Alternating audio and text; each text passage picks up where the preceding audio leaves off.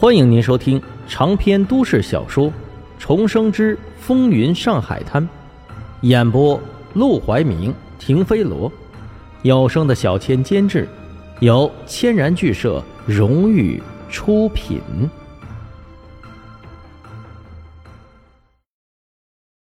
第二百四十章：赤裸裸的摆拍。女学生还算正常的呢。当卢小佳被那群女学生簇拥着走进凤仙楼的时候，一抬眼更是傻眼。只见一个扎着高马尾、穿着古装的姑娘，正翘着二郎腿坐在桌子上，怀里抱着一把宝剑，十足女侠的风范。她是，要不是进门看了看牌匾，他甚至怀疑自己来到了什么电影厂。老鸨笑眯眯地介绍。她是花木兰，卢小佳没有口水都喷了出来。花木兰，很快，当他亲眼见识过了妲己、武则天，甚至慈禧太后等等历史人物之后，他终于见怪不怪了。这个沈梦生鬼点子也太多了点儿，怪不得敢让自己来帮他打广告，挣这么多一出出的，不赚钱都收不回来成本。那就让花木兰来陪我。他随手点了一点，便让那女侠模样的姑娘走了过来。姑娘坐在那儿，还挺有几分武侠风范的。一被点，立即满脸堆笑，坐到他身边就搂着他往他大腿上坐，模样气质十足一个典型的娼妓。陆小佳顿时黑了脸，本来想推开他，但想起今晚自己来的目的。又只能忍住。这时候，又有一个人从大门口走了进来。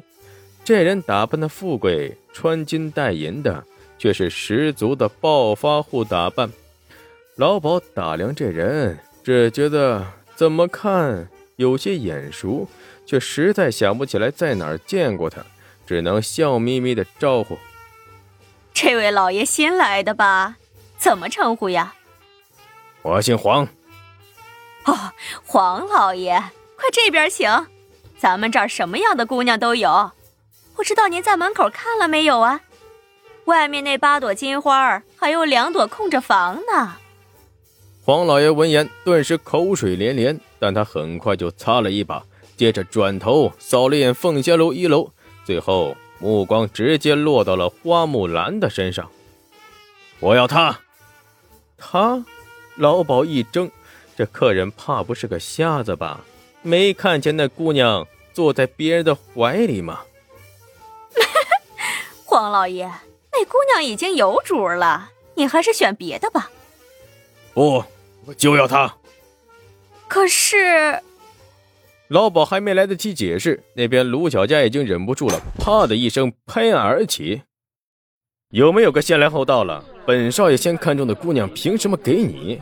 敢跟本少爷抢姑娘，我看你是活得不耐烦了，给我毙了他！卢小佳每每走到哪儿，都会有背枪的大兵跟着他。一听到他的吩咐，他的手下立刻上前，就要把那位黄老爷拿下。老鸨吓得脸都绿了，这是什么情况啊？怎么两句话不合就打打杀杀的？他刚想上楼去找沈梦生下来摆平场面。大门口忽然就涌进来一大帮子人，这帮人进屋之后，二话不说，举起照相机，对着卢小佳和那位黄老爷就开始咔嚓咔嚓的拍照片。最诡异的是，因为这个年代的相机稍微有点落后，不能捕捉瞬间的动作，很容易就会拍的晃影重影，仿佛是为了照顾那记者的照相机似的。卢小佳和那位黄老爷，一个摆着是满脸怒容的脸，一个维持着抬手怒骂的动作。那两个大兵更是只走了两步就不动了，举着枪指着那位黄老爷，完全没有上前抓他的意思。这是干什么呀？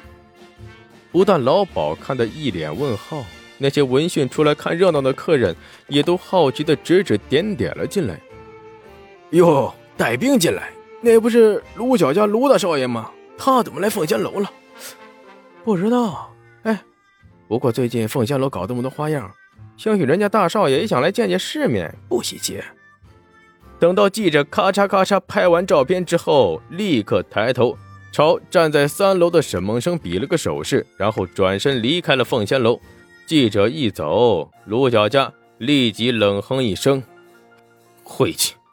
哼完就走。那位黄老爷却明显有些留恋不舍，但也不敢乱来，还是抬头瞄了一眼三楼，见沈梦生朝他缓缓摇头，只得也一脸惋惜的离开。